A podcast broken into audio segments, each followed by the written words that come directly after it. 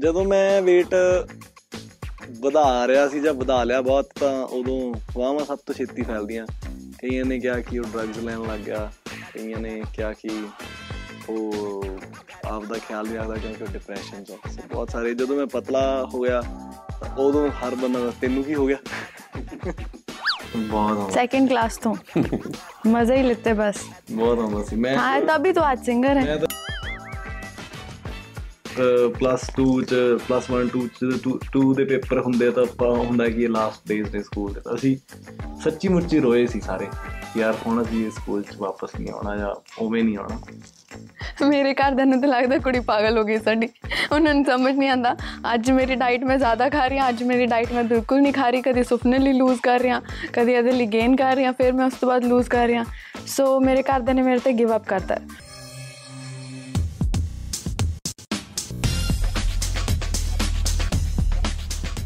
Nine extension ਦਿਲ ਦੀ ਗੱਲ ਤਾਨਿਆ ਤੇਰੀ ਨਾ ਲੇਖ ਚ ਪਰਫਾਰਮੈਂਸ ਬਹੁਤ ਵਧੀਆ ਸੀ ਤੇ ਮੈਂ ਸੋਚਦਾ ਤੈਨੂੰ 10 ਫਿਲਮਾਂ ਲਈ ਸਾਈਨ ਕਰ ਲਾਂ। ਓ ਵਾਹ! ਕੰਗ੍ਰੈਚੁਲੇਸ਼ਨਸ ਥੈਂਕ ਯੂ ਵਧਾਈਆਂ ਕਰ ਲਓ। ਕੀ ਰੋਲ ਕਰਨਾ ਹੈ 10 ਫਿਲਮਾਂ 'ਚ? ਰੋਲ ਇੱਕੋ ਹੀ ਕਰਨਾ ਹੈ 10 ਫਿਲਮਾਂ ਚ। ਤੂੰ ਸਕੂਲ ਦੀ ਬੱਚੀ ਬਣਨਾ। ਤੇ ਹੁਣ ਅਸੀਂ ਸੋਚਦੇ ਸੀਗੇ ਕਿ ਤੂੰ 50 ਕਿਲੋ ਭਾਰ ਘਟਾ ਲਾ ਆਪਾਂ ਨਰਸਰੀ ਦੀ ਲਵ ਸਟੋਰੀ ਦਿਖਾਉਣੀ। ਪੰਜਾਹ ਦਾ ਤਾਂ ਕੁੱਲ ਨਹੀਂ ਹੋਣਾ। ਨਹੀਂ 52 52 ਕਿੰਨਾ ਹੋਊਗਾ? ਹਾਂ। ਉਸ ਹਿਸਾਬ ਨਾਲ ਰੱਖ ਲਾਂਗੇ ਤੂੰ 50 ਘਟਾ ਤਾ। 9 ਮਹੀਨਿਆਂ ਦੀ ਬੱਚੀ ਦੀ। ਸਿੱਧਾ ਸਾਹਿਬ ਵੀ 50 ਘਟਾ ਜਿਹੜਾ ਰਹਿ ਗਿਆ ਬਾਕੀ ਉਸ ਵਿੱਚ। ਫਿਲਮ ਸ਼ੂਟ ਕਰ ਹਾਂ ਤੁਹਾਨੂੰ ਦੋਨਾਂ ਨੂੰ ਬਸ ਮਜ਼ਾਕ ਕਰਨ ਨੂੰ ਤੇ ਮੈਂ ਹੀ ਮਿਲਦੀ ਹਾਂ। ਸੱਚੀ ਦੱਸੋ ਪਰਫਾਰਮੈਂਸ ਕਿਹੋ ਜਿਹੀ ਸੀ? ਨਹੀਂ ਨਹੀਂ ਭਾਈ ਤੂੰ ਸਕੂਲ ਦਾ ਰੋਲ ਨਹੀਂ ਕਰਨਾ। ਕਰਨਾ ਪਰ 10 ਫਿਲਮਾਂ 'ਚ ਕੋਈ ਹੋਰ ਦੱਸੋ ਨੈਕਸਟ ਬਾਹਰ ਦਾ ਰੋਲ ਕਰਨਾ। ਹਾਂ। ਸਰ ਇਹਨੂੰ ਤੁਸੀਂ ਨਾ ਕਨਵੈਂਟ ਸਕੂਲ ਦਾ ਰੋਲ ਦੇ ਦਿਓ। ਸਕੂਲ ਦਾ ਹੀ ਹੈ ਉਹ। ਅੱਛਾ ਫਿਰ ਕਾਲਜ ਦਾ ਦੇ ਦਿਓ। ਨਹੀਂ ਕੁਝ ਵਧੀਆ ਦਿਓ ਹੋਰ। ਵਧੀਆ ਫਿਰ ਆਪਾਂ ਦਿਲ ਦੀਆਂ ਗੱਲਾਂ ਕਰ ਲੈਨੇ। ਹਾਂ। ਚਲੋ ਜੀ ਹੁਣ ਆਪਾਂ ਕਰਾਂਗੇ ਇੱਧਰ ਦੀ ਗੱਲ ਨਾ ਕਰਾਂਗੇ ਉੱਧਰ ਦੀ ਗੱਲ ਆਪਾਂ ਕਰਾਂਗੇ ਦਿਲ ਦੀ ਗੱਲ। ਜਗਦੀਪ ਕਿੰਨੀ ਕੁ ਤਪੱਸਿਆ ਕੀਤੀ ਇਹ ਲੇਖ ਲਿਖਣ ਲਈ? ਨਹੀਂ ਬਹੁਤੀ ਤਪੱਸਿਆ ਨਹੀਂ ਕੀਤੀ। ਮਤਲਬ ਜੈਨੂਅਲੀ ਬੜੀ ਛੇਤੀ ਜੇ ਆਈਡੀਆ ਆ ਗਿਆ ਸੀਗਾ ਫਿਰ ਹੌਲੀ ਹੌਲੀ ਕਰਦੇ ਕਰਦੇ ਥੋੜਾ ਟਾਈਮ ਲੱਗਿਆ ਸਕ੍ਰਿਪਟ ਲਿਖਣ ਨੂੰ ਬਟ ਆਈਡੀਆ ਬਹੁਤ ਛੇਤੀ ਆ ਗਿਆ ਸੀ। ਗੁਰਨਾਮ ਜਦੋਂ ਲੇਖ ਫਿਲਮ ਲਈ weight ਵਧਾਇਆ ਤੇ ਘਟਾਇਆ ਸੀ ਉਦੋਂ ਆਸ-ਪਾਸ ਦੇ ਲੋਕਾਂ ਦਾ ਕੀ ਰਿਐਕਸ਼ਨ ਸੀ? ਜਦੋਂ ਮੈਂ weight ਵਧਾ ਰਿਹਾ ਸੀ ਜਾਂ ਵਧਾ ਲਿਆ ਬਹੁਤ ਤਾਂ ਉਦੋਂ ਸਾਰਿਆਂ ਨੂੰ ਇਹ ਲੱਗਦਾ ਸੀ ਕਿ ਯਾਰ ਵੀ ਚੰਗਾ ਭਲਾ ਦਾ ਕੰਮ ਆ ਫਿਊਚਰ ਆ ਫਿਊਚਰ ਠੀਕ ਆ ਮੁੰਡੇ ਦਾ, ਵਧੀਆ ਕਰ ਸਕਦਾ। ਇੰਡਸਟਰੀ 'ਚ ਤਾਂ ਇਹ ਗੱਲਾਂ ਹੁੰਦੀਆਂ ਸੀ ਕਿ ਵੀ ਯਾਰ ਇਹ ਸੀਰੀਅਸ ਨਹੀਂ ਹੈਗਾ ਆਪਣੇ ਆਪ ਨੂੰ ਲੈ ਕੇ। ਤੇ ਬਾਕੀ ਮੈਨੂੰ ਲੱਗਦਾ ਆਰਟਿਸਟ ਇੱਕ ਇਦਾਂ ਦੀ ਚੀਜ਼ ਆ ਜਿਹਦੇ ਬਾਰੇ ਅਫਵਾਹਾਂ ਸਭ ਤੋਂ ਛੇਤੀ ਫੈਲਦੀਆਂ। ਕਈਆਂ ਨੇ ਕਿਹਾ ਕਿ ਉਹ ਡਰੱਗਸ ਲੈਣ ਲੱਗ ਗਿਆ, ਕਈਆਂ ਨੇ ਕਿਹਾ ਕਿ ਉਹ ਆਪ ਦਾ ਖਿਆਲ ਨਹੀਂ ਰੱਖਦਾ ਕਿਉਂਕਿ ਉਹ ਡਿਪਰੈਸ਼ਨ ਚ ਆ। ਸੋ ਬਹੁਤ ਸਾਰੇ, ਜਦੋਂ ਮੈਂ ਪਤਲਾ ਹੋ ਗਿਆ ਤਾਂ ਉਦੋਂ ਹਰ ਬੰਦਾ ਦਾ ਤੈਨੂੰ ਕੀ ਹੋ ਗਿਆ? ਆ ਕੀ ਹੋ ਗਿਆ? ਤੇ ਦੋਨੇ ਵਾਰੀ ਮੈਂ ਗੱਲਾਂ ਤਾਂ ਬਹੁਤ ਸੁਣੀਆਂ। ਤਾਨੀਆਂ ਕਿਸਮਤ 'ਚ ਵੀ ਸਕੂਲ ਵਾਲੀ ਕੁੜੀ ਤੇ ਲੇਖ 'ਚ ਵੀ। ਇਹ ਜਗਦੀਪ ਤੁਹਾਨੂੰ ਵੱਡੀ ਨਹੀਂ ਸਮਝਦੇ ਜਾਂ ਤੁਸੀਂ ਆਪਣੇ ਆਪ ਨੂੰ ਛੋਟੀ ਦਿਖਾਉਣਾ ਚਾਹੁੰਦੇ ਹੋ? ਮੈਂ ਆਪਣੀ ਕੈਰੀਅਰ ਲਾਈਫ ਵਧਾ ਰਹੀ ਆ ਆਈ ਥਿੰਕ ਉਹਨਾਂ ਦੀ ਨਜ਼ਰ ਬਹੁਤ ਪਾਰਖੀ ਹੈ। ਸੋ ਉਹ ਵੇਖ ਲੈਂਦੇ ਆ ਵੀ ਮੇਰਾ ਕੈਰੈਕਟਰ ਕੌਣ ਪਲੇ ਕਰ ਸਕਦਾ and he is very neutral in that so ਉਹਨਾਂ ਨੂੰ ਲੱਗ ਗਿਆ ਹੋਵੇਗਾ ਵੀ ਮੈਂ ਕਰ ਸਕਦੀ ਹਾਂ ਤਾਂ ਹੀ ਕੀਤਾ। ਅਦਰਵਾਈਜ਼ ਇਹਨਾਂ ਦੀਆਂ ਫਿਲਮਾਂ ਮਿਲਣੀਆਂ ਕਿਹੜੀਆਂ ਸੌਖੀ ਚੀਜ਼ ਹੈ ਗੁਰਨਾਮ ਅਤੇ ਤਾਨੀਆਂ ਤੁਸੀਂ ਦੋਵੇਂ ਜਗਦੀਪ ਸਿੱਧੂ ਤੇ ਲੇਖ ਯਾਨੀ ਐਸੇ ਸੁਣਾਓ। ਜਗਦੀਪ ਸਿੱਧੂ ਵੀਰੇ ਬਾਰੇ ਮੈਂ ਇੱਕ ਗੱਲ ਕਹੂੰਗਾ ਕਿ ਇੱਕ ਤਾਂ ਯਾਰ ਉਹ ਆਪਦੇ ਕੰਮ ਪ੍ਰਤੀ ਬਹੁਤ ਇਮਾਨਦਾਰ ਆ। ਸਭ ਤੋਂ ਪਹਿਲੀ ਗੱਲ। ਬਾਕੀ ਸਭ ਗੱਲਾਂ ਬਾਅਦ ਚ, ਪਰ ਜਦੋਂ ਜਿਹੜਾ ਉਹਦਾ ਕੰਮ ਹੈ ਡਾਇਰੈਕਸ਼ਨ ਆ ਜਾਂ ਜਦੋਂ ਉਹਨੇ ਲਿਖਣਾ ਹੁੰਦਾ, ਉਦੋਂ ਕੁਝ ਵੀ ਇਧਰ ਉਧਰ ਨਹੀਂ ਸੋਚਦਾ। ਔਰ ਦੂਜੀ ਗੱਲ ਕਿ ਕ੍ਰੈਡਿਟ ਜਿਹਦਾ ਵੀ ਜਿਵੇਂ ਵੀ ਬਣਦਾ ਫੋਰ ਐਗਜ਼ਾਮਪਲ ਕਿ ਸੁਫਨਾ ਫਿਲਮ ਦੀ ਮੈਂ ਗੱਲ ਕਰਾਂ, ਉਹ ਜੇ ਗੱਲ ਨਾ ਵੀ ਕੋਈ ਰਾਈਟਰ ਦੱਸੇ ਕਿ ਯਾਰ ਮੈਂ ਆਹ ਗਾਣਾ ਸੁਣਿਆ ਤਾਂ ਉਹਦੇ ਤੋਂ ਇਨਸਪਾਇਰਡ ਹੋ ਕੇ ਲਿਖੀ ਆ ਤਾਂ ਪਰ ਹਰ ਉਹ ਛੋਟੀ ਛੋਟੀ ਚੀਜ਼ ਦਾ ਧਿਆਨ ਰੱਖਦਾ ਤੇ ਦੂਜਾ ਮੈਨੂੰ ਵਧੀਆ ਲੱਗਿਆ ਕਿ ਜਿੰਨੇ ਵੀ ਕੈਰੈਕਟਰਸ ਉਹ ਫਿਲਮਾਂ 'ਚ ਲੈਂਦਾ, ਇਹ ਬਹੁਤ ਘੱਟ ਡਾਇਰੈਕਟਰਸ ਕਰਦੇ ਆ। ਤਾਂ ਸਾਰਿਆਂ ਨੂੰ ਉਹਨਾਂ ਦਾ ਇਨਸਾਫ, ਉਹਨਾਂ ਦਾ ਬਣਦਾ ਹੱਕ ਮਿਲਦਾ। ਅਹ ਹਰ ਛੋਟੀ ਛੋਟੀ ਚੀਜ਼ ਨੂੰ ਨੋਟਿਸ ਕਰਦੇ ਐਂਡ ਉਹ ਆਪਣੇ ਮਨ 'ਚ ਰੱਖ ਲੈਂਦੇ ਐਂਡ ਦੈਨ ਫਿਰ ਉਹ ਲਿਖਦੇ ਆ। ਸੋ ਸ਼ਾਇਦ ਨਾਰਮਲੀ ਕੋਈ ਇੰਨਾ ਵਿਜ਼ਨ ਨਹੀਂ ਸ਼ਾਰਪ ਰੱਖਦਾ ਹੋਏਗਾ ਬਟ ਉਹਨਾਂ ਦਾ ਇੱਕ ਕੁਆਲਿਟੀ ਹੈ। ਹਰ ਛੋਟੀ ਚੀਜ਼ ਨੂੰ ਵਧੀਆ ਤਰੀਕੇ ਨਾਲ ਡਿਸਕ੍ਰਾਈਬ ਕਰਨਾ। ਥੈਟ ਇਜ਼ ਵਾਈ ਮੈਨੂੰ ਲੱਗਦਾ ਉਹਨਾਂ ਨਾਲ ਲੋਕੀ ਇੰਨੇ ਐਸੋਸੀਏਟਡ ਨੇ ਬਿਕਾਜ਼ ਛੋਟੀ ਛੋਟੀ ਚੀਜ਼ਾਂ ਨੂੰ ਅਹਿਮੀਅਤ ਦੇਣ ਦੀ ਉਹਨਾਂ ਦੀ ਇੱਕ ਬਹੁਤ ਪਿਆਰੀ ਵਧੀਆ ਆਦਤ ਹੈ। ਦੂਸਰਾ ਜਿੰਨਾ ਮੈਂ ਉਹਨਾਂ ਨੂੰ ਜਾਣੀ is very sensitive maybe because writing ਉਹਨਾਂ ਦਾ ਪ੍ਰੋਫੈਸ਼ਨ ਹੈ ਵੈਰੀ ਸੈਂਸਿਟਿਵ ਬਾਈ ਹਾਰਟ ਇਹੋ ਜਿਹੇ ਲੋਕ ਬਹੁਤ ਘੱਟ ਨੇ ਇਸ ਟਾਈਮ ਤੇ। ਤੋ that that is a stand out quality ਕੰਮ ਤੋਂ ਬਿਨਾ ਜੇ ਮੈਂ ਗੱਲ ਕਰਾਂ ਕੰਮ ਤਾਂ ਤੁਹਾਨੂੰ ਸਭ ਨੂੰ ਪਤਾ ਸਭ ਨੇ ਫਿਲਮਾਂ ਵੇਖੀਆਂ। ਬਟ ਮੈਂ ਤੁਹਾਨੂੰ ਉਹ ਚੀਜ਼ ਦੱਸਦੀ ਹਾਂ ਜੋ ਨਾਲ ਰਹਿ ਕੇ ਮੈਂ ਸਮਝੀ ਸੋ ਅੱਜ ਦੇ ਟਾਈਮ ਤੇ ਉਹ ਸੈਂਸਿਟਿਵਿਟੀ ਉਹ ਛੋਟੀ ਛੋਟੀ ਚੀਜ਼ਾਂ ਤੇ ਗੌਰ ਪਾਣ ਵਾਲੀ ਕੁਆਲਿਟੀਆਂ ਬਹੁਤ ਘੱਟ ਲੋਕਾਂ 'ਚ ਨੇ। ਗੁਰਨਾਮ ਫਿਲਮ 'ਚ ਸਕੂਲ ਜਾਣ ਦਾ ਮਜ਼ਾ ਆਉਂਦਾ ਹੋਣਾ ਪਰ ਅਸਲ ਵਿੱਚ ਸਕੂਲ ਜਾਣ ਦਾ ਮਜ਼ਾ ਆਉਂਦਾ ਸੀ ਕਿ ਨਹੀਂ? ਬਹੁਤ ਆਉਂਦਾ। ਸੈਕੰਡ ਕਲਾਸ ਤੋਂ। ਮਜ਼ਾ ਹੀ ਲਿੱਤੇ ਬਸ। ਬਹੁਤ ਆਉਂਦਾ ਸੀ। ਮੈਂ ਹਾਂ ਤਾਂ ਵੀ ਤੂੰ ਅੱਜ ਸਿੰਗਰ ਹੈ। ਮੈਂ ਤਾਂ ਯਾਰ ਜਦੋਂ ਨਾ ਜਦੋਂ ਪਲੱਸ 2 ਚ ਪਲੱਸ 1 2 ਚ 2 ਦੇ ਪੇਪਰ ਹੁੰਦੇ ਤਾਂ ਆਪਾਂ ਹੁੰਦਾ ਕਿ ਲਾਸਟ ਡੇਜ਼ ਨੇ ਸਕੂਲ ਦੇ ਅਸੀਂ ਸੱਚੀ ਮੁੱਚੀ ਰੋਏ ਸੀ ਸਾਰੇ ਯਾਰ ਹੁਣ ਅਸੀਂ ਇਸ ਸਕੂਲ ਚ ਵਾਪਸ ਨਹੀਂ ਆਉਣਾ ਜਾਂ ਉਵੇਂ ਨਹੀਂ ਆਉਣਾ। ਸੋ ਸਕੂਲ ਲਾਈਫ ਮੈਨੂੰ ਲੱਗਦਾ ਕਿ ਸਾਰੇ ਕਹਿੰਦੇ ਆ ਕਾਲਜ ਕਾਲਜ ਲਾਈਫ ਕਾਲਜ ਬਹੁਤ ਕੈਂਡ ਹੁੰਦੀ ਆ ਪਰ ਸਕੂਲ ਲਾਈਫ ਬੈਸਟ ਹੁੰਦੀ ਮੈਨੂੰ ਲੱਗਦਾ। ਤਾਨਿਓ ਤੁਸੀਂ ਵੀ ਕਾਫੀ weight ਘਟਾਇਆ ਤੇ ਵਧਾਇਆ। ਸ਼ੁਰੂ ਸ਼ੁਰੂ 'ਚ ਇਹ ਚੈਲੰਜ ਲੈਣਾ ਕਿੰਨਾ ਕੁ ਟਫ ਫੀਲ ਹੋਇਆ? I think being an actress ਬਹੁਤ ਟਫ ਸੀ। ਮੈਂ ਆਈ ਵਾਸ 47 48 ਮੈਨੂੰ ਉਹਦੇ ਤੋਂ ਵਧਾਣਾ ਪਿਆ ਪਹਿਲੇ ਪੂਰਾ। ਐਂਡ ਕਾਰਡੀਓ ਕਰ ਕਰਕੇ ਵੱਧਦਾ ਨਹੀਂ ਸੀ। ਸੋ ਵਧੀਆ ਟਾਈਮ ਲੱਗਿਆ ਉਸ ਚੀਜ਼ ਨੂੰ ਵਧਣ ਚ। ਫਿਰ ਜਦੋਂ ਵਧਣਾ ਸ਼ੁਰੂ ਹੋਇਆ, ਫਿਰ ਉਹ ਅਨਸਟਾਪੇਬਲੀ ਬਸ ਵਧ ਹੀ ਗਿਆ। ਫਿਰ ਰੁਕਦਾ ਹੀ ਨਹੀਂ ਸੀ ਵਧਣੋਂ। ਪਹਿਲੇ ਮੈਨੂੰ ਪੂਰਾ ਹਾਈ ਜਾਣਾ ਪਿਆ, ਫਿਰ ਮੈਨੂੰ 4 ਮਹੀਨੇ ਲੱਗੇ ਉਹਨੂੰ ਵਾਪਸ ਥੱਲੇ ਲਿਆਉਣ ਨੂੰ ਆਰਗੈਨਿਕਲੀ ਤੇ ਬਟ ਮੈਨੂੰ ਇਹ ਰਿਅਲਾਈਜੇਸ਼ਨ ਹੋਈ ਕਿ weight ਵਧੀਆ ਇੱਕ ਹੈਲਦੀ weight ਹੋਣਾ ਕਿੰਨੀ ਇੱਕ ਸੋਹਣੀ ਚੀਜ਼ ਹੈ। ਤੁਹਾਨੂੰ ਆਪਣੇ ਸਰੀਰ ਨਾਲ ਪਿਆਰ ਹੋ ਜਾਂਦਾ ਐਟ ਪੁਆਇੰਟਸ ਕਿ ਤੁਹਾਨੂੰ ਲੱਗਦਾ ਹਾਂ ਮਾਸ ਹੈਗਾ। ਉਸ ਕਿੰਨੀ ਬਾਡੀ ਨਹੀਂ ਸੋ ਮੈਨੂੰ ਜਰਨੀ ਵਾਸ ਹਾਰਡ ਇੱਕ ਸਾਲ ਲੱਗ ਗਿਆ ਅਪ ਐਂਡ ਡਾਊਨ ਕਰਦੇ। ਬਟ ਉਹ ਸੋਹਣੀ ਪਿਆਰੀ ਜਰਨੀ ਸੀ। ਮੈਂ ਇੰਜੋਏ ਕੀਤਾ ਉਹ ਸਾਰਾ ਟਰਾਂਸਫਰਮੇਸ਼ਨ ਜਗਦੀਪ ਪੰਜਾਬ 'ਚ ਰੋਮਾਂਟਿਕ ਫਿਲਮਾਂ ਦਾ ਨਵਾਂ ਦੌਰ ਤੁਸੀਂ ਚਲਾਇਆ। ਤੁਹਾਡੀਆਂ ਆਪਣੀਆਂ ਫੇਵਰਿਟ ਰੋਮਾਂਟਿਕ ਫਿਲਮਸ ਕਿਹੜੀਆਂ ਨੇ? ਅ ਵੀਰ ਦਾ ਤੇ ਡੀਡੀਐਲ ਜੇ ਤਾਂ ਸਾਰਿਆਂ ਦੀ ਹੈ ਚਲੋ। ਬਟ ਵੀਰ ਦਾ ਨਾ ਮੈਨੂੰ ਬਹੁਤ ਪਸੰਦ ਹੈ। ਗੁਰਨਾਮ ਅਤੇ ਤਾਨੀਆ ਤੁਹਾਡੀ ਦੋਵਾਂ ਦੀ ਟਰਾਂਸਫਰਮੇਸ਼ਨ ਤੇ ਘਰਦਿਆਂ ਦਾ ਕੀ ਰਿਐਕਸ਼ਨ ਸੀ? ਮੇਰੇ ਘਰਦਿਆਂ ਨੂੰ ਤਾਂ ਲੱਗਦਾ ਕੁੜੀ ਪਾਗਲ ਹੋ ਗਈ ਸਾਡੀ। ਉਹਨਾਂ ਨੂੰ ਸਮਝ ਨਹੀਂ ਆਂਦਾ ਅੱਜ ਮੇਰੀ ਡਾਈਟ ਮੈਂ ਜ਼ਿਆਦਾ ਖਾ ਰਹੀ ਹਾਂ, ਅੱਜ ਮੇਰੀ ਡਾਈਟ ਮੈਂ ਬਿਲਕੁਲ ਨਹੀਂ ਖਾ ਰਹੀ। ਕਦੇ ਸੁਪਨੇ ਲਈ ਲੂਜ਼ ਕਰ ਰਹੀ ਹਾਂ ਕਦੇ ਇਹਦੇ ਲਈ ਗੇਨ ਕਰ ਰਹੀ ਹਾਂ ਫਿਰ ਮੈਂ ਉਸ ਤੋਂ ਬਾਅਦ ਲੂਜ਼ ਕਰ ਰਹੀ। ਹਾਂ ਸੋ ਮੇਰੇ ਘਰਦਿਆਂ ਨੇ ਮੇਰੇ ਤੇ ਗਿਵ ਅਪ ਕਰਤਾ। ਉਹ ਮੈਨੂੰ ਪੁੱਛ ਲੈਂਦੇ ਵੀ, ਤੇਰਾ ਗੇਨਿੰਗ ਮੋਡ ਚੱਲ ਰਿਹਾ, ਤੇਰਾ ਰਿਡਿਊਸਿੰਗ ਮੋਡ ਚੱਲ ਰਿਹਾ, ਤੂੰ ਕੀ ਖਾਣਾ ਹੈ? ਹਰ ਤਿੰਨ ਮੀਲ ਪਹਿਲੇ, ਮਤਲਬ ਉਹਨਾਂ ਦਾ ਫਲਕਚੁਏਸ਼ਨ ਹੈ ਵੀ ਉਹਨਾਂ ਨੂੰ ਨਹੀਂ ਪਤਾ ਮੇਰੇ ਲਾਈਫ 'ਚ ਕੀ ਚੱਲ ਰਿਹਾ।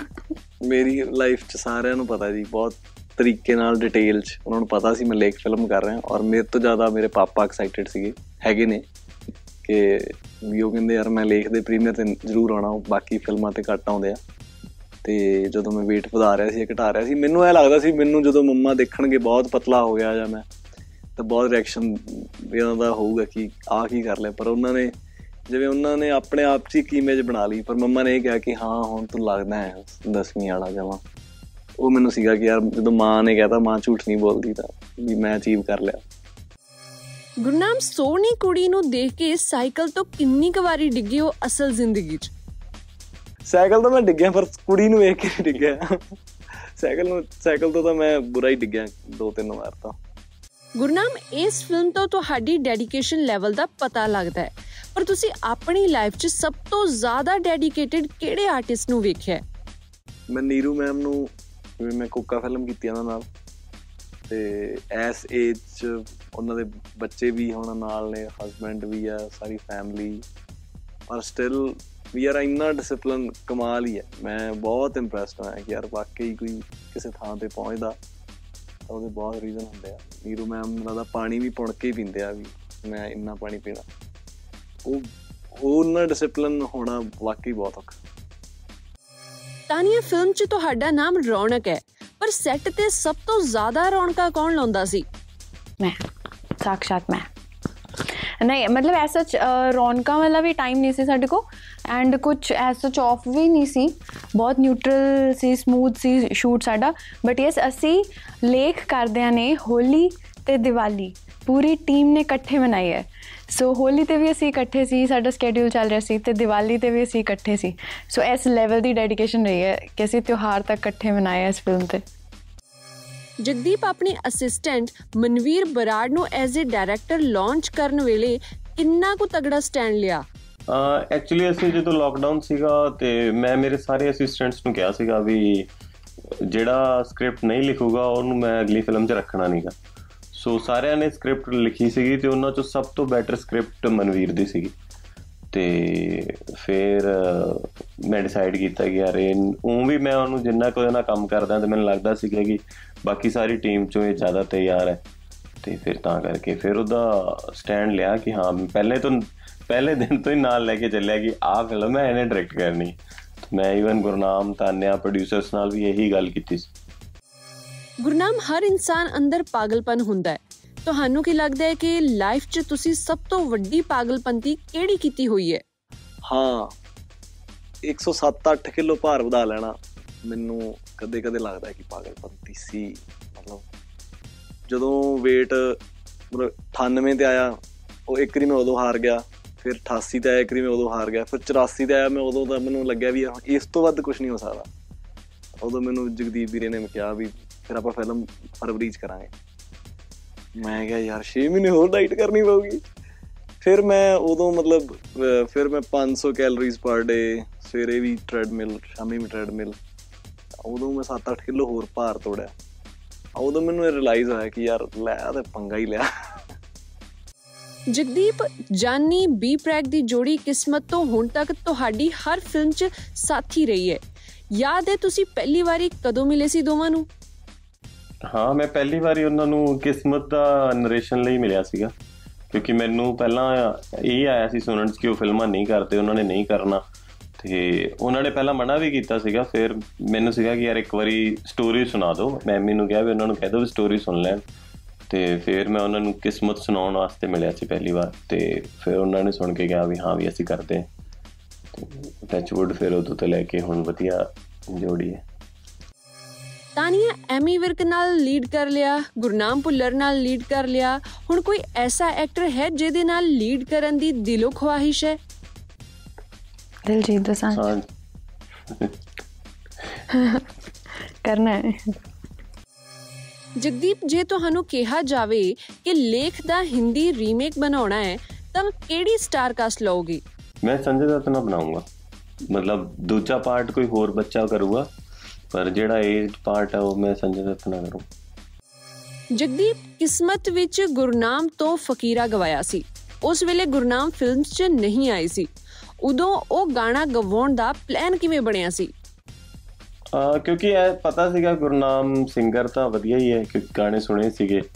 ਤੇ ਉਹ ਗਾਣਾ ਵੀ ਮਤਲਬ ਸਾਡਾ ਚੱਲ ਰਿਹਾ ਸੀਗਾ ਐਕਚੁਅਲੀ ਆਤਿਫ ਅਸਲਮ ਤੋਂ ਗਾਣਾ ਗਵਾਉਣ ਦਾ ਹਨਾ? ਔਰ ਉਹਨਾਂ ਦਿਨਾਂ 'ਚ ਉਦੋਂ ਪਾਕਿਸਤਾਨ ਆਰਟਿਸਟ ਇੱਧਰ ਕੰਮ ਕਰਦੇ ਸੀਗੇ। ਸੋ ਬਸ ਉਹ ਲਾਸਟ ਟਾਈਮ ਤੱਕ ਜਿਵੇਂ ਹੁੰਦਾ ਨਾ, ਕਿਸੇ ਤਰੀਕੇ ਨਾਲ ਲਟਕਦੇ ਲਟਕਦੇ ਚੀਜ਼ਾਂ ਹੁੰਦੀਆਂ ਹੁੰਦੀਆਂ। ਤੇ ਫਿਰ ਉਹ ਗਾਣਾ ਗੁਰਨਾਮ ਬਾਈ ਦੇ ਹੀ ਮਤਲਬ ਲਿਖਿਆ ਹੁੰਦਾ, ਕਿਸਮਤ ਸੀਗਾ। ਤੇ ਫਿਰ ਲਾਸਟ 'ਚ ਬਾਈ ਦਾ ਹੀ ਰੱਖਿਆ ਸੀ ਤੇ ਬਹੁਤ ਵਧੀਆ ਗਾਇਆ।